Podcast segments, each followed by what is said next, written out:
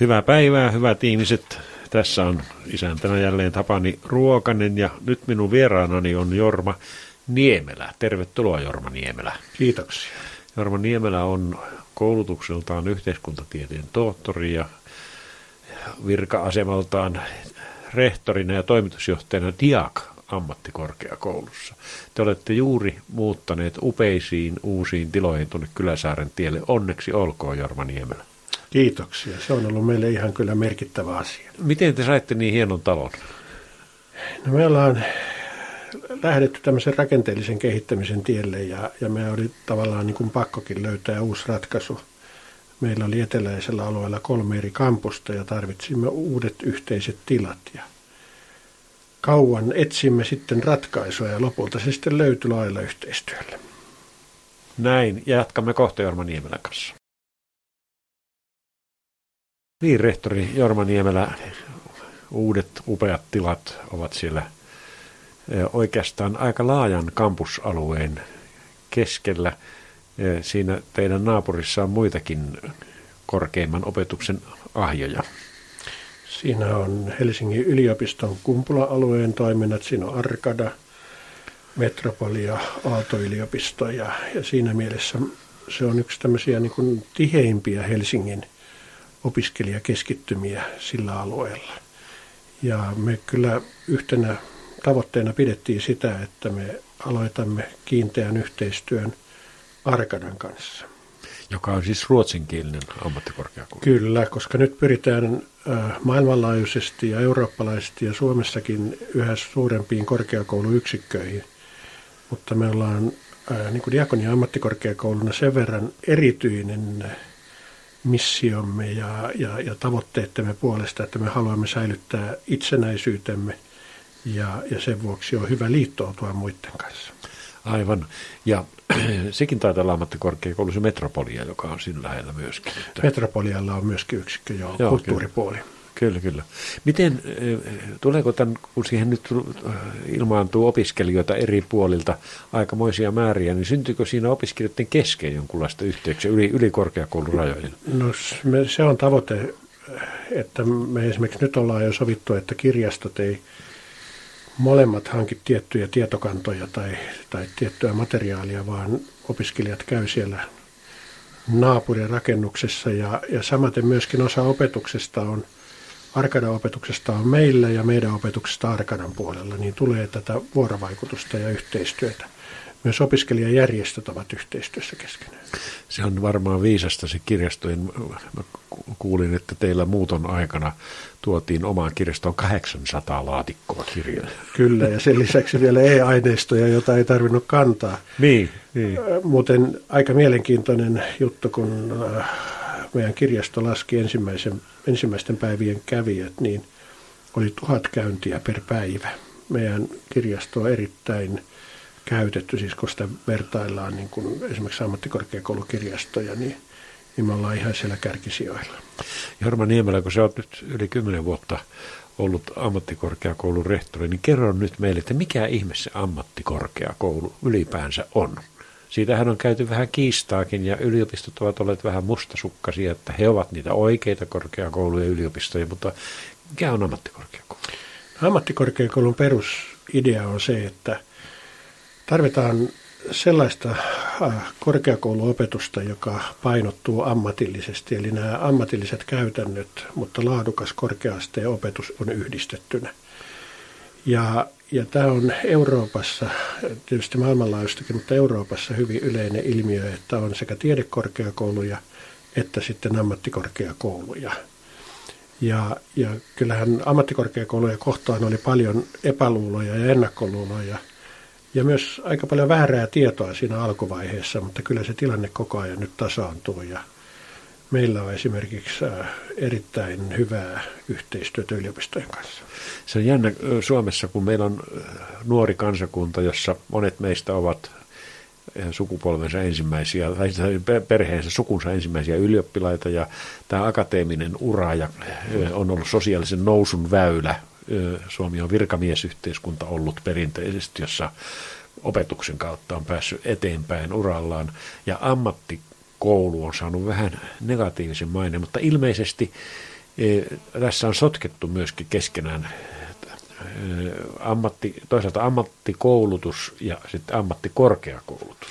Kyllä joo, ja, ja kun sanoit tuosta sosiaalista noususta, niin se on musta tämä ammattikorkeakoulujen perustaminen niin ihan yhtä suuri koulutuspoliittinen innovaatio kuin peruskoulu. Että akateemisten kotien, vaikka niin kuin sanoit, että on yliopistot mahdollistanut myös sosiaalisen nousun, mutta kuitenkin niin akateemisen perheen lapsi menee seitsemän kertaa todennäköisemmin yliopistoon, käyt niin kuin teit isään astumaan, ja ammattikorkeakoulupuolella ei ole tätä sidonnaisuutta, eli tämä on avannut tien niin kuin laajemmille kansankerroksille korkeaan koulutukseen. Ja ihan kansainvälisesti me ollaan osa tätä Polonnan prosessia, eli meidän ammattikorkeakoulututkinto vastaa yliopiston kandidaattitutkintoa ja meidän master-tason, siis ylempi ammattikorkeakoulututkinto vastaa yliopistojen maisteritutkintoa. Ja kuitenkaan te ette saa käyttää maisterisanaa, se on... No ei Suomessa, mutta kun kirjoitetaan englanninkielisen tutkintotodistuksen, niin siinä saa käyttää master-sanaa. Kyllä, kyllä. Mikä, eh, jos teiltä on suorittanut tämän eh, oppisisällön, joka vastaa siis yliopiston maisteritutkintoon, niin mikä on se englanninkielinen titteli, jonka... Master. Master. Joo. Ja se on master of mitä? Eri oppiaine, mikä sitten liittyy. Sitten on se pääaine, joo. joo, joo. Tämä on mielenkiintoinen asia, että ei todellakaan voi olla maisteri muuta kuin yliopistosta. Onko tämä myöskin semmoinen, joka on ikuisesti päätetty näin vai voiko se muuttua? No kyllä yleensä näissä asioissa tapahtuu niin, että jos joku Euroopassa on todellisuutta, niin se on hetken päästä meilläkin todellisuutta. Ja, ja kun se on Euroopassa ihan yleistä, että myös ammattikorkeakoulut antaa maisteritutkintoja, niin kyllä se meilläkin ajan kanssa se tulee. tulee ajan kanssa, sitten kypsytään siihen. Nyt kun ajatellaan ammattikorkeakoulua ja verrataan sitä yliopiston, yliopistollahan katsotaan olevan kolme tehtävää, että se on siis tutkimus ja opetus ja sitten tämmöinen yhteiskunnallinen vaikuttaminen. Miten se määritteli sitten ammattikorkeakoulun tehtävät? No meillä on samalla lailla kolme tehtävää, että meillä on, on tämä koulutustehtävä ja sitten meillä on tutkimus, kehittämis- ja innovaatiotoiminta ja sitten alueen vaikuttavuus. Mutta tämä alueen vaikuttavuus on vähän hankalasti avautuva siinä mielessä, että kyllä siihen alueen kehitykseen vaikutetaan tuottamalla osaavaa työvoimaa ja sitten myös tällä tutkimus- ja kehittämistoiminnalla. Että ne on vähän tortta po tortta, mutta, mutta tärkeää niitä kaikkia ulottuvuuksia on korostaa. Kyllä, kyllä. Ja sitten kun me ajattelemme ammattikorkeakoulun opis, opiskelua ja opis, opintojen sisältöä, niin e, nimi jo vähän viittaa siihen, että siinä ollaan läheisemmässä tekemisessä suoraan ammattialojen kanssa kuin esimerkiksi yliopistossa. Kyllä meillä on harjoittelu on keskeisessä roolissa ja se on nimenomaan omaa ohjattua ja tavoitteellista harjoittelua.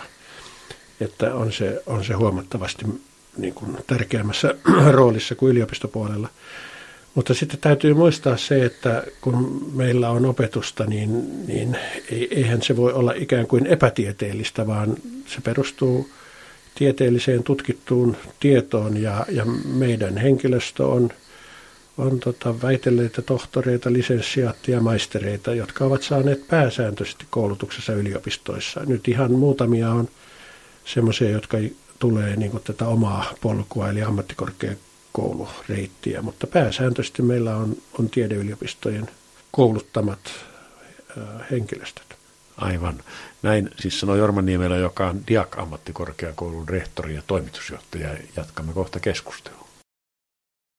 Ammattikorkeakoulu on, on siis jotain uutta Suomessa ja vielä ainakin jossakin määrin myöskin vähän tuntematonta korkeakouluopetusta, jossa on yhteys ammatilliseen elämään ja maailmaan. Jorma Niemelä Diakin, eli Diakonin ammattikorkeakoulun rehtori ja toimitusjohtaja on täällä vieraanani. Ja, ja kerro nyt Jorma, että, että onko työpaikka nyt varmempi, jos sä olet diakin oppilas, etkä, etkä esimerkiksi valmistumassa työttömäksi tohtoriksi, josta aiheesta on nyt paljon viime päivinä puhuttu, että kuinka meillä on paljon korkeasti koulutettuja akateemisia työttömiä? No kaikkien korkeakoulujen tutkinnon suorittaneiden työllistymistä niin tarkasti seurataan. Eli, eli meistä, meillä on sitten – tarkka tieto ja yliopistojen ja ammattikorkeakoulujen tutkinnoilla työllistyy ihan yhtä hyvin. Diakonia ammattikorkeakoulu on siinä mielessä kyllä ihan työllistämisen kannalta huippua, että seurataanpa sitten vuoden päästä tai viiden vuoden päästä tutkinnon suorittamisen jälkeen, niin me ollaan ihan kyllä ammattikorkeakoulusta valtakunnan ykkönen. Se johtuu siitä, että meillä on sosiaali- ja terveysalan koulutusta ja, ja tota, sillä alueella on työvoimatarvetta edelleen. Eläköityminen on erittäin suurta ja, ja sillä alueella ei voi myöskään sitten ilman tutkintoa mennä töihin. E, jossakin liiketaloudessa se on helpompi mennä kesken opintojen töihin. Tai valelääkäriksi. Tai valelääkäriksi, mutta tota, kyllä, kyllä meiltä työllistyy erinomaisen hyvin. Mitä Diakissa voi opiskella tällä hetkellä? Meillä voi opiskella sosionomiksi, sitten voi opiskella sosionomin nuorisotyöohjaajaksi, sosionomi diakoniksi, sitten meillä on sairaanhoitaja, terveydenhoitajia, sitten on sairaanhoitaja diakonissa, viittomakielen tulkkia ja sitten asioimistulkkia, eli harvinaisten kielten tulkkeja nyt koulutamme aina aina korkeakouluna Suomessa. Ja Tämä taitaa olla muuten aika ajankohtainen aihe. No kyllä me, kyllä me, kyllä me tota ihan oikea aikaan se aloitettiin ja, ja nyt kun ammattikorkeakoulujakin mitataan sen mukaan, kuinka ne saa tutkintoja aikaan, niin kyllä meitä vähän mietityttää, että nämä, nämä opiskelijat revitään meiltä käsistä tuonne palvelutehtäviin, kun tämä tilanne on näin akuutti. No, kun, jos valmistuu tämmöiksi tulkiksi, joka auttaa siis esimerkiksi maahanmuuttaja hänen asioidessaan viranomaisten kanssa, niin siinä se kuulostaa aika hankalalta ammatilta. Mitä, mitä siinä edellytetään, mitä siinä pitää osata sitten? No, no se, minkä takia se on meillä niin haastavaa, on, että pitää ensinnäkin osata jo aika hyvin suomen kieltä. Eli muuten ei pääse opiskelemaan ja, ja se rajoittaa vähän niitä, jotka, jotka sitten meille on niin kuin hakukelpoisia.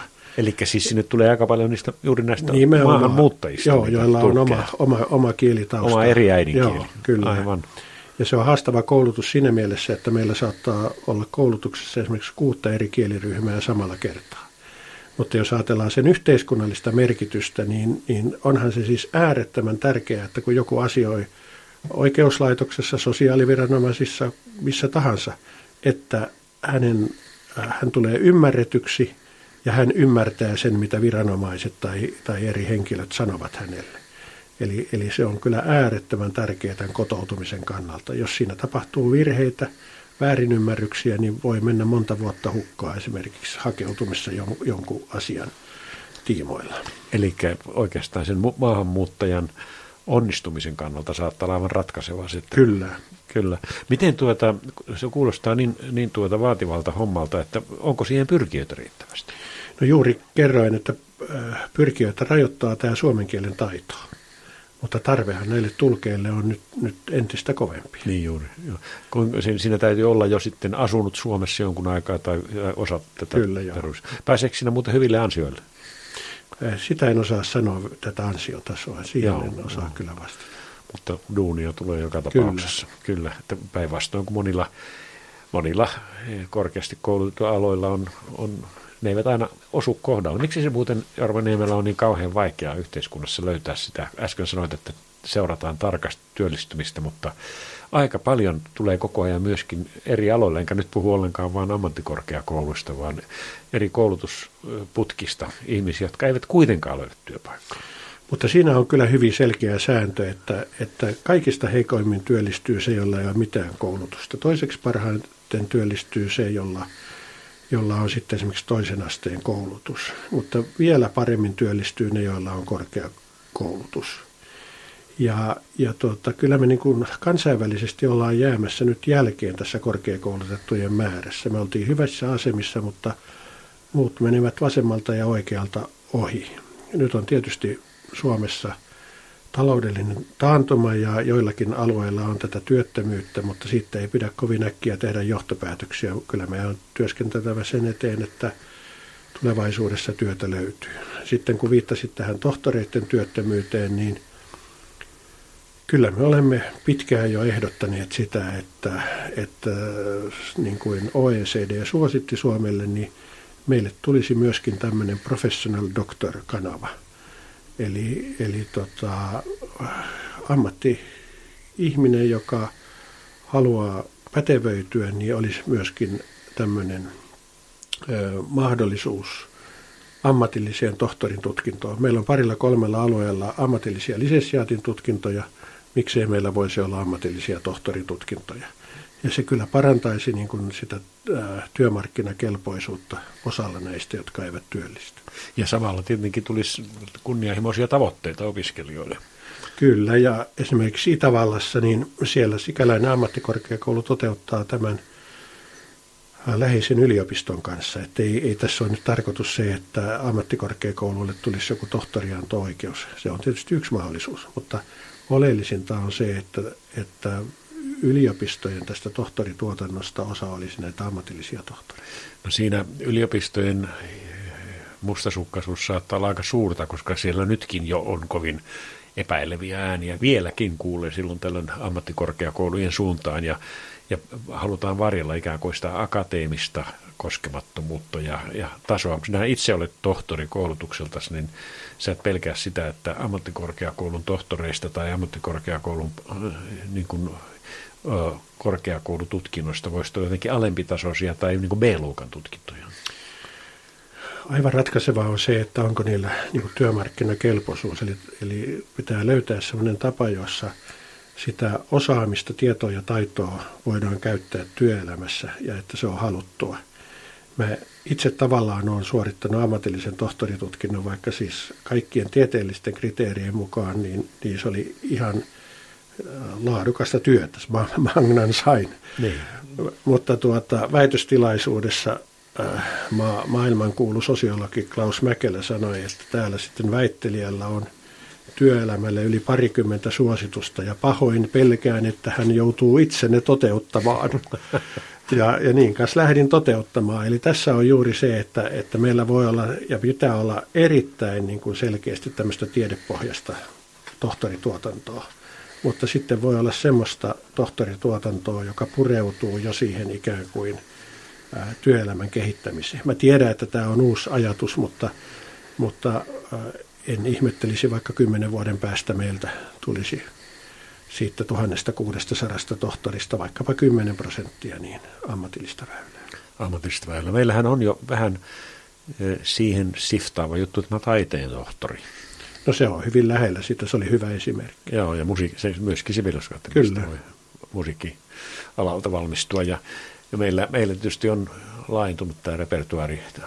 Tosin kyllä myöskin e, perinteisessä yliopistossa katsotaan näitäkin tutkintoja vähän karsaasti. Ainakin jotkut katsovat, että se, että se niin laskee akateemista tasoa. Mistähän se johtuu tämä kauhean epäily? Mun mielestä niin pitää siis tämmöiselle perustutkimukselle ja, ja myöskin humanistisille tieteille antaa oikeus. Usein pelätään sitten sitä ja ehkä on myöskin liikkeellä semmoisia, jotka haluaisi kaventaa sitä perustutkimuksen asemaa, mutta minä en halua sitä tehdä. Ja minusta meillä pitää tulla tohtoreita myöskin totaalisen näennäisen hyödyttämiltä alueilta, koska kysymys on myös sivistystehtävästä. Ja jotkut tämmöiset historiaan ja kulttuuriin liittyvät jutut, niin ne on äärettömän tärkeää, että myös niihin satsataan. Ja perustutkimus usein tuottaa sitten ennen pitkää hedelmää, jota voi myöskin käytännössä käyttää. Näin usein perustellaan sitä vanhaa Humboldtilaista sivistysyliopistoa. Joo, ja, ja, ja sitä pitää puoltaa, mutta se ei tulevaisuudessa saa olla ainut malli. Kyllä, näin siis sanoo Jorma Niemelä, joka on DIAK-ammattikorkeakoulun rehtori ja toimitusjohtaja. Niin, tässä on isäntänä Tapani Ruokanen ja Jorma Niemelä on täällä vieraanani, Diakin rehtori ja toimitusjohtaja. Miten Jorma Niemelä, äh, tämä on vähän oudon tuntunen yhdistelmä, rehtori ja toimitusjohtaja. Onko nämä vähän puurot ja vellit sekaisin? Aikaisemmin nämä on voinut olla myöskin eri henkilö ammattikorkeakoulussa, mutta nyt uuden lain mukaan niin, niin me hoidamme sekä, sekä tätä sisällöllistä linjavetoa että myöskin sitten taloutta. Joo, eli molemmat vastuut. Siinä joutuu silloin tavallaan eh, tekemään, tekemään tiedettä vastuullisuus sen kuluista. Kyllä, nimenomaan näin. Kyllä. Se ei rajoita kuitenkaan sitä tieteen tekemistä millään Ei, ja, ja minusta on hyvin ongelmallista, jos nämä henkilöt olisi, eh, tai jos nämä tehtävät olisi eri henkilöillä, koska se aiheuttaa herkästi ristiriitoja, jotka sitten vaan kuluttaa energiaa. Onko tämä malli, joka, joka ehkä tulee myöskin muun korkeimpaan opetuksen pikkuhiljaa? Kyllä yliopistoissa rehtoreilla on sama rooli. Vaikka titteli ei olekaan toimitusjohtaja. Niin. Sen jälkeen, kun se muuttui tämä julkisoikeuden asema, niin se, kyllä ainakin siellä murehditaan koko ajan rahan puutetta. Että onko se sitten merkki siitä, että, että tuota, mutta kun keskustelin kanssasi Jorma nimeä tätä ohjelmaa varten, niin ihmettelin hiukan sitä ennakolta, kun puhuimme, että sä et oikeastaan valita kauheasti leikkauksista, vaikka teillä on ollut aivan valtava leikkausputki takana. Kyllä meillä on ollut isot leikkaukset ja, ja, ja samanaikaisesti meidän on pitänyt vahvistaa niin kuin meidän vakavaraisuutta tämän toimilupaprosessin kautta. Eli me jouduimme kaikki ammattikorkeakoulut hakemaan toimilupaa ja yhtenä edellytyksenä oli se, että me oltaisiin myöskin vakavaraisia. Valtio on jonkun verran tehnyt pääomasijoituksia, mutta kyllä ratkaisevaa on tämä oma toiminta. Me teimme semmoisen kahden vuoden ajan henkilöstön kanssa töitä ja, ja äh, mietimme sitä, että miten me selviydymme näistä hurista leikkauksista. Ja me kevensimme, yksinkertaistimme organisaatiota ja vähensimme monia johtaja- ja päällikköpaikkoja ja tehtiin toiminta muutenkin sujuvammaksi, niin me ollaan ainakin toistaiseksi nyt selviydytty näistä leikkauksista. Ei ne mitään mukavia ole, mutta on me selviydytty. Ja ihmisiä on jouduttu irtisanomaan myöskin. No kyllä me suurin osa on saatu niin kuin tämmöisillä muilla järjestelyillä, että sitten 12 henkilöä valitettavasti jouduttu irtisanomaan. Mulla on kädessäni tässä tämmöinen Jorma Niemelän tekemä kaavio, jonka otsikkona on Missä meidän tulisi nyt onnistua. Ja tämä on sillä lailla mielenkiintoinen, että tässä ei ole kysymys vain sinisistä ajatuksista tulevaisuuteen, vaan täällä on tämmöisiä otsikoita. Talous tervehdytetty, organisaatio kevennetty ja tehostettu, opetussuunnitelmat uudistettu, sisäiset palvelut ja tietojärjestelmät uudistettu ja sitten uudistetaan, kampusrakenne korjattu, oppimisympäristöt uudistettu ja digitalisoitu. Tähän on oikeastaan aika hämmästyttävä kalvo. Kaikki on tehty vai? No kyllä me ollaan, me, meidän porukat on tehnyt kyllä todella kovan työn. Että me ollaan kohta kohdalta käyty läpi asioita, analysoitu, että missä meidän täytyy vielä parantaa – mitkä asiat pitää korjata. Ja, ja, ja meillä on esimerkiksi semmoinen johtotiimi, että se on hyvin sitoutunut tähän uudistustyöhön. Ja me ollaan tehty ihan valtava urakka tämän porukan kanssa. Ja e, tässähän on se historia, että tämä DIAK on muodostettu hyvin monista erilaisista, aika lailla eri puolilla Suomeakin toimivista yksiköistä. Kyllä, yksi keskeinen lähtökohta on tietysti Aurora Karamtsiinissa, joka – 1867 aloitti sairaanhoitajakoulutuksen, joka myöskin keskittyi tämmöiseen henkiseen ja hengelliseen apuun, eli oli diakonissa koulutusta. Se oli moderni hybriditutkinto jo 1800-luvulla, ja me edelleen koulutamme diakonissa. Ja, ja, sitten tähän on ketjuun liittynyt ö, diakonialaitosten toisen asteen koulutuksesta tiettyjä osioita, jotka on sitten upgradeattu, nostettu niin kuin korkeakoulutasolle. Ja me ollaan tämmöinen valtakunnallinen ketju, että me koulutamme koko maahan kirkon työntekijöitä, mutta myös sitten sosiaali- ja terveysalan ammattilaisia. Eli tässä on todella hybridi sillä tavalla, että voi olla sekä että. Kyllä, ja tämä vaikuttaa erittäin paljon tähän työllistymiseen, että monet kysyvät, etteikö kirkko tulevaisuudessa työllistä vähemmän – No se on ikävää, jos se työllistää vähemmän, mutta että kun meiltä valmistuneet voivat sitten siirtyä yhteiskunnan palvelukseen. Ja on, pätevyys on kiistaton. Kyllä, ja myöskin tietyillä aloilla ihan, ihan niin kuin arvostetaan, että, että niin kuin eräs lasten sairaalaosaston osastonhoitaja sanoi minulle, että he haluaa harjoittelijatkin diakista, että, että he ymmärtävät kuoleman ja kärsimyksen kysymyksiä. Eli voi olla yhtä aikaa terveydenhuollon asiantuntija, sairaanhoitaja, terveydenhoitaja, mutta ymmärtää myös kuolemaa ja kärsimystä. Kyllä vain. Tämä on kyllä aika dramaattinen toimenkuva. Kyllä, ja, ja tota, en tiedä, onko enää sitten tämä diakonissa ihan oikea nimitys, että löytyisikö siihen joku joku muu nimitys, mutta tarve yhteiskunnassa on tämmöiselle laaja-alaisemmalle lähestymiselle. Kyllä, ja ihmiset, ihmiset ovat kokonaisvaltaisia. Nimenomaan. Kyllä. Miten tuo nimihän viittaa siis naiseen diakonissa? Voiko olla mies uros diakonissa? Kyllä, kyllä voi olla. Mikä se ne titteli sitten? No jossain, siis sairaanhoitaja äh, on ja, ja, ja tota, lukee tämän kirkollisen pätevyyden, niin, niin kyllä se periaatteessa niin diakonissa koulutus on, mutta ei, eikä varmaan nyt työelämässä sitä oikein käytetä sitä. Kyllä, kyllä. Niin, diakonissa on, on niin kuin kaapissa oleva diakonissa. Kyllä. joo, joo, mies, olenkin mies, huha. Ei ole hyvä. Mutta tuota, tässähän on taustalla eri puolilla Suomea on ollut diakonissa, on Helsingin diakonissa laitos, Oulussa on ollut tai Porissakin. Kyllä. Ja onko tämä kaikki nyt sitä samaa sitten? Kyllä, ne, osat näistä oppilaitoksista on siis tulleet diakkiin ja on osa tätä korkeakoulua ja myöskin Pieksämäellä meillä on erittäin vahva yksikkö. Ja siellä, Sisälähetysseuran peruja. Aivan, siellä on, ja sitten on vielä Järvenpäässä ollut tämmöinen seurakuntaopiston. Kyllä, Kyllä. Ja, ja, ja tämä Järvenpään rooli on ollut erittäin merkittävä koko suomalaisen sosiaalityön kehittymisessä, mutta myöskin Diakissa. Ja, ja nyt me sitten tota, myös nämä järvenpääläiset liitimme tähän Kalasataman kampukseen. Kyllä, kyllä. Ja e, nyt voi sanoa, että teillä on aika kova opettajajengi siellä. Siis opiskelijoita on noin puolitoista tuhatta suurin piirtein vai? Kalasatamassa on puolitoista tuhatta kaikkiaan. Meillä on semmoinen niin sanottu full-time equivalence FTE-luku on, on kahden ja puolen tuhannen paikkeilla, mutta kirjoilla sitten vähän viivästyneitä ja muita, niin noin 2700-2800 opiskelijaa. Opiskelijaa yhteensä kyllä, joista, joista suurin osa on siis Kalasatamassa Helsingissä uudessa Diakin upeassa keskuksessa. Kuka se muuten omistaa sen keskuksen? Osuuspankkiryhmä tai osuuspankkiryhmä eläkesäätiöt. Eli se on tällainen sijoituskiinteistö. Kyllä. Kyllä. Me ollaan todella iloisia siitä, että kun me ei omaan taseeseen, eli, eli omaan omistukseen me ei rakenneta mitään, toimitaan hyvin kevyellä taseella ja, ja olemme iloisia siitä, että sinivalkoinen pääoma – kiinnostui tästä meidän hankkeesta ja meillä on ollut aivan saumaton hieno yhteistyö tämän rakennuksen kanssa. Kyllä, kyllä. Tämä on niin kovaa kehua, että se menee kohta mainoksen puolelle ja ne eivät kuitenkaan mainosta tässä muutenkaan, niin tuota, ei jatketa sitä linjaa, vaikka ollaankin iloisia.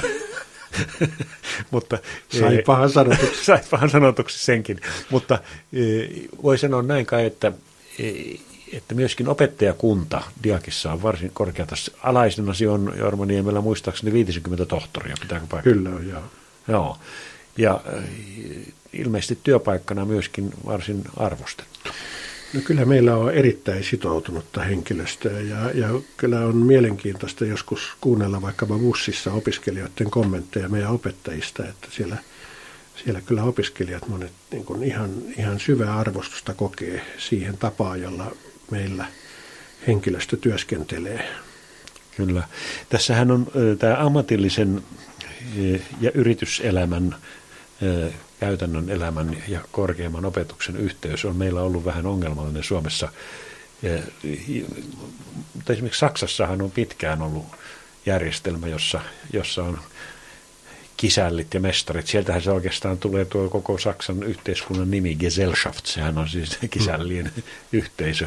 Ja, ja tuota, e, siellä on hyvin dynaaminen tämä yhteistoiminta, jossa pääsee harjoittelijaksi ja pääsee opiskelemaan käytännön ammattia ja saa sitten työpaikan. Onko tässä sukua ammattikorkeakoulun kanssa vai onko, ne, onko se ihan erilainen asia siellä? Kyllä eräät keskeiset vaikutteet on nimenomaan tulleet Saksasta tähän ammattikorkeakoulujärjestelmään. Toki Euroopassa se on hyvin laaja ilmiö.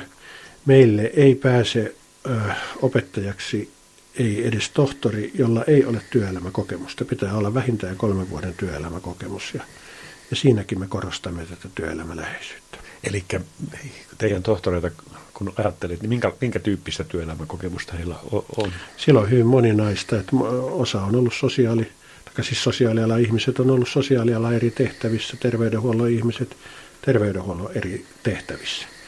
Ja, ja sitten he ovat hankkineet pedagogiset opinnot ja, ja tota, silloin on tullut kelpoisuus työskennellä ammattikorkeakoulussa.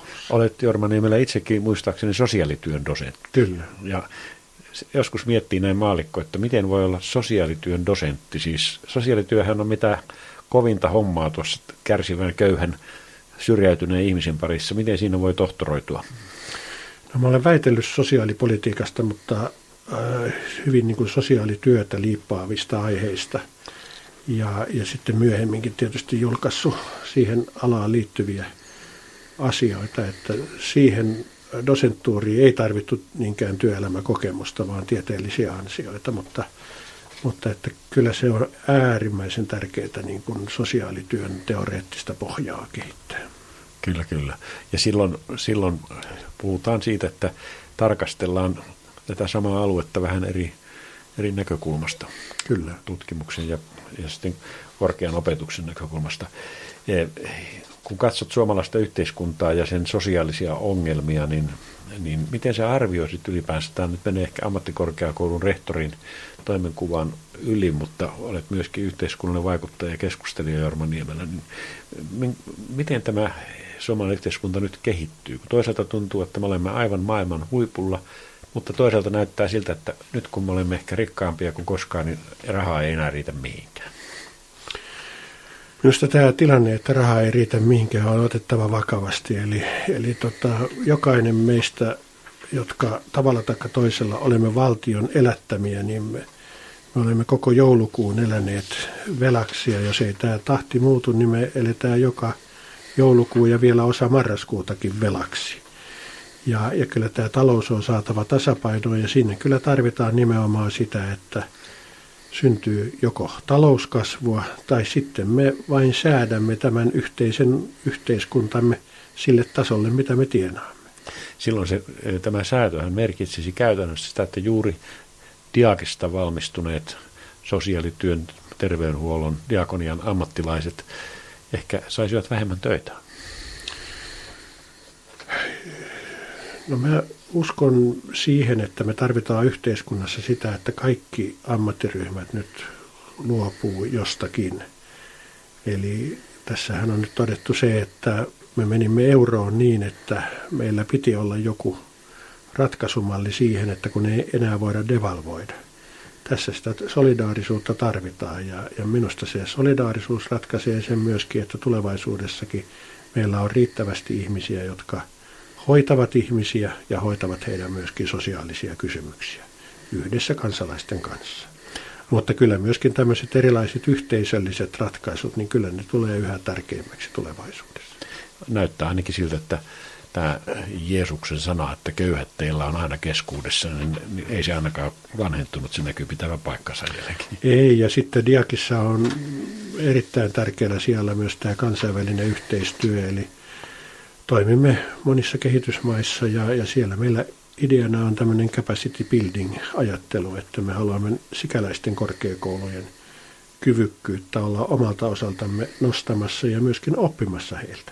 Tämä on mielenkiintoinen tämä kansainvälinen yhteistyö, kun tässä äskettäin keskustelin ihan muissa asioissa yhden teidän opettaja tohtorin kanssa, niin hän oli juuri tullut Harvardin yliopistosta, missä hän oli ollut jonkunlaista yhteistyötä tekemässä. No se ei ole kyllä ihan jokapäiväistä, mutta, mutta kyllä on todella niin kuin merkittävä juttu, että meidän tohtori saa kutsun Harvardiin luennoimaan. Ja, ja hän on meillä tällainen islam-asiantuntija ja tämmöisen moniuskontoisen toiminnan asiantuntija, teologian tohtori. Ja, ja todella kelpaa Diakista Harvardiin. Niin, kyllä se aika poikkeuksellinen Aika, aika hyvä meritti Jorma Niemelä. Se on hyvä meritti. Esko Kähköselle ja koko Diakille. Esko Kähköselle ja koko Diakille, näin on. Ja, ja tuota, ei, kertoo myöskin, teillä on yhteyksiä Afrikkaan ja Eurooppaan. Ja... Kyllä, ja Yhdysvaltoihin ja Joo. eri puolille maailmaa afrikkalaisen yliopiston kanssa on aika läheinen yhteistyö.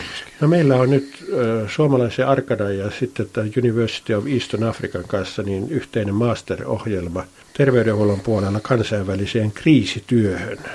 Ja, ja, ja se on minusta yksi upea juttu. Näin sanoi Jorma Niemelä. Jatkamme kohta.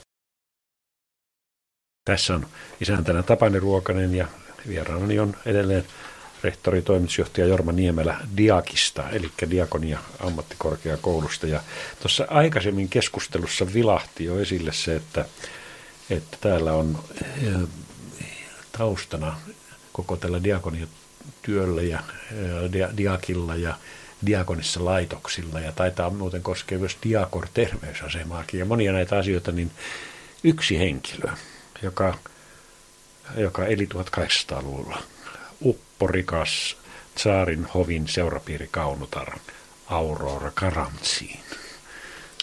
Kyllä, se on, se on niin osa meidän tarinaa. Että organisaatiolla on hirmuisen tärkeää, että sillä on myöskin tarina. Ja meillä on kyllä niin uskomattoman hieno tarina tässä Aurora Karamtsiinissa ja hänen työssään ja hänen esimerkissään, jota ilolla seuraamme, vaikka meillä ei olekaan isoja määriä venäläistä rahaa käytettävissä. Ei ole, mutta hänen, hän, hänellä oli. Ja hän oli, tuhat, hän oli siis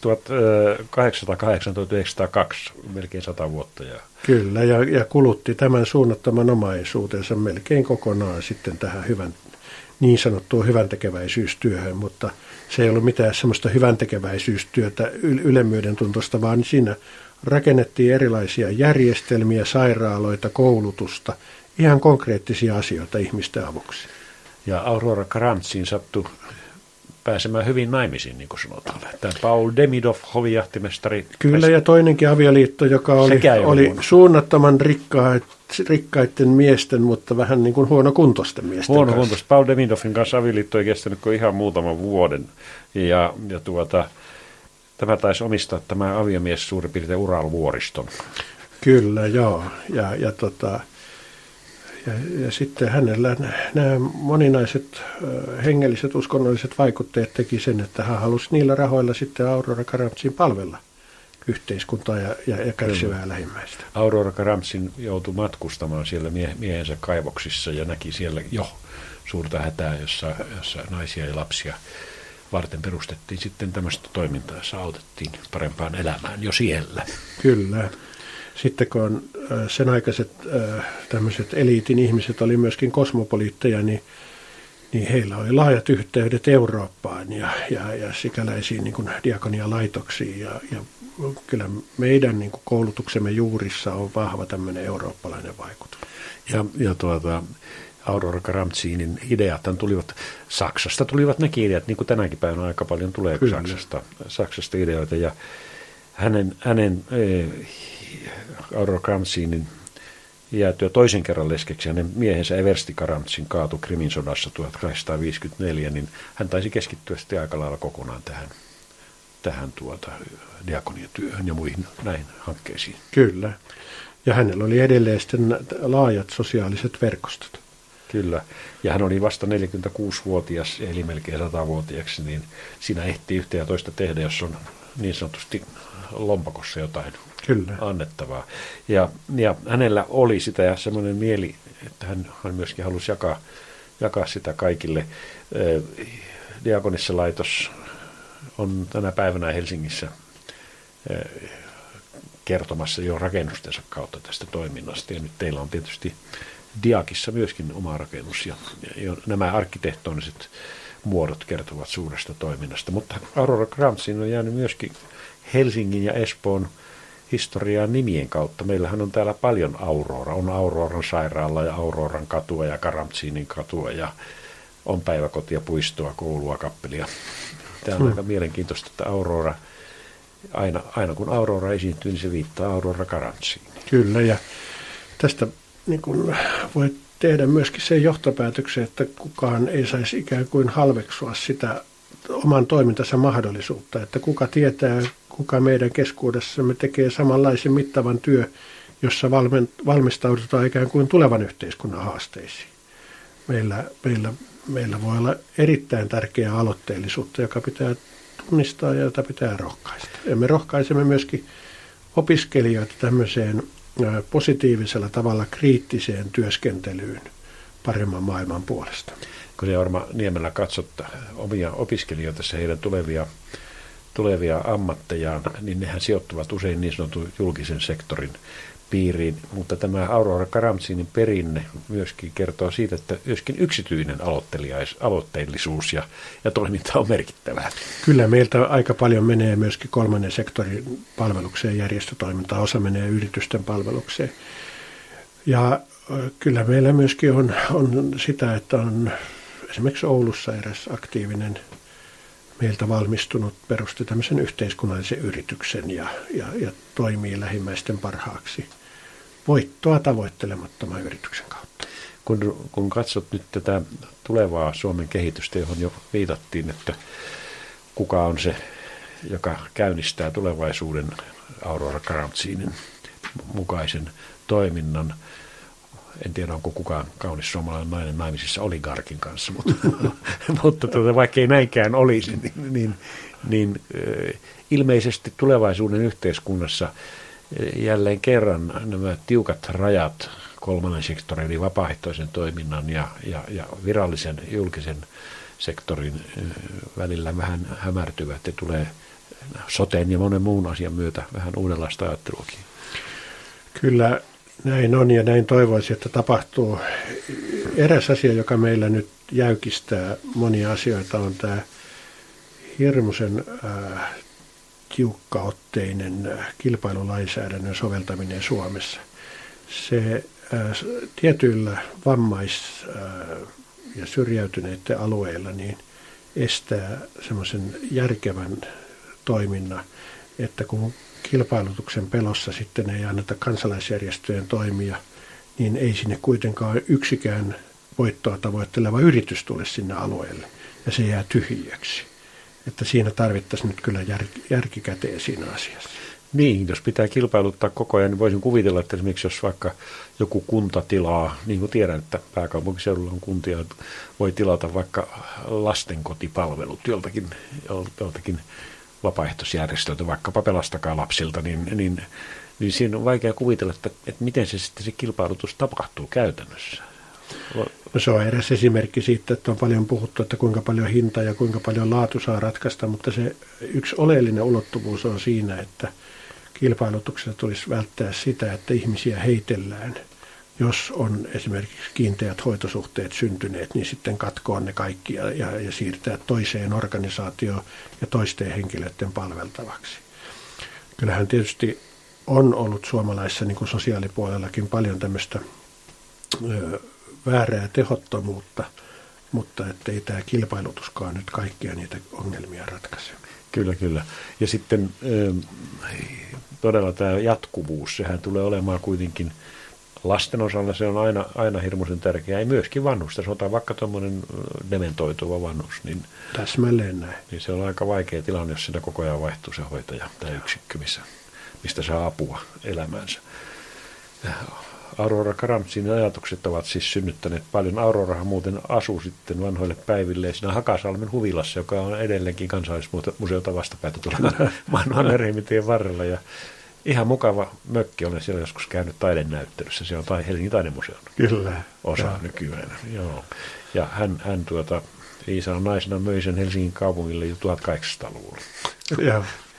Mutta, Mutta nämä rakennukset, niin kuin viittasit, jotka nyt on olemassa, niin ne, ne viittaa kyllä hänen elämäntyöhönsä. Ne viittaa aika mielenkiintoisella tavalla ja, ja, ja myöskin siihen, että tämmöisellä e, työllä on jatkuvuutta ja sillä on niin kuin merkitystä ja mielekkyyttä, mutta kun me katsottiin Jorma Niemelä nyt eteenpäin, niin olet itse kohta jäämässä eläkkeelle. Oletko huolissasi tämmöisen dynaamisen vaiheen jälkeen, että mistä riittää nyt sitten – ideoita?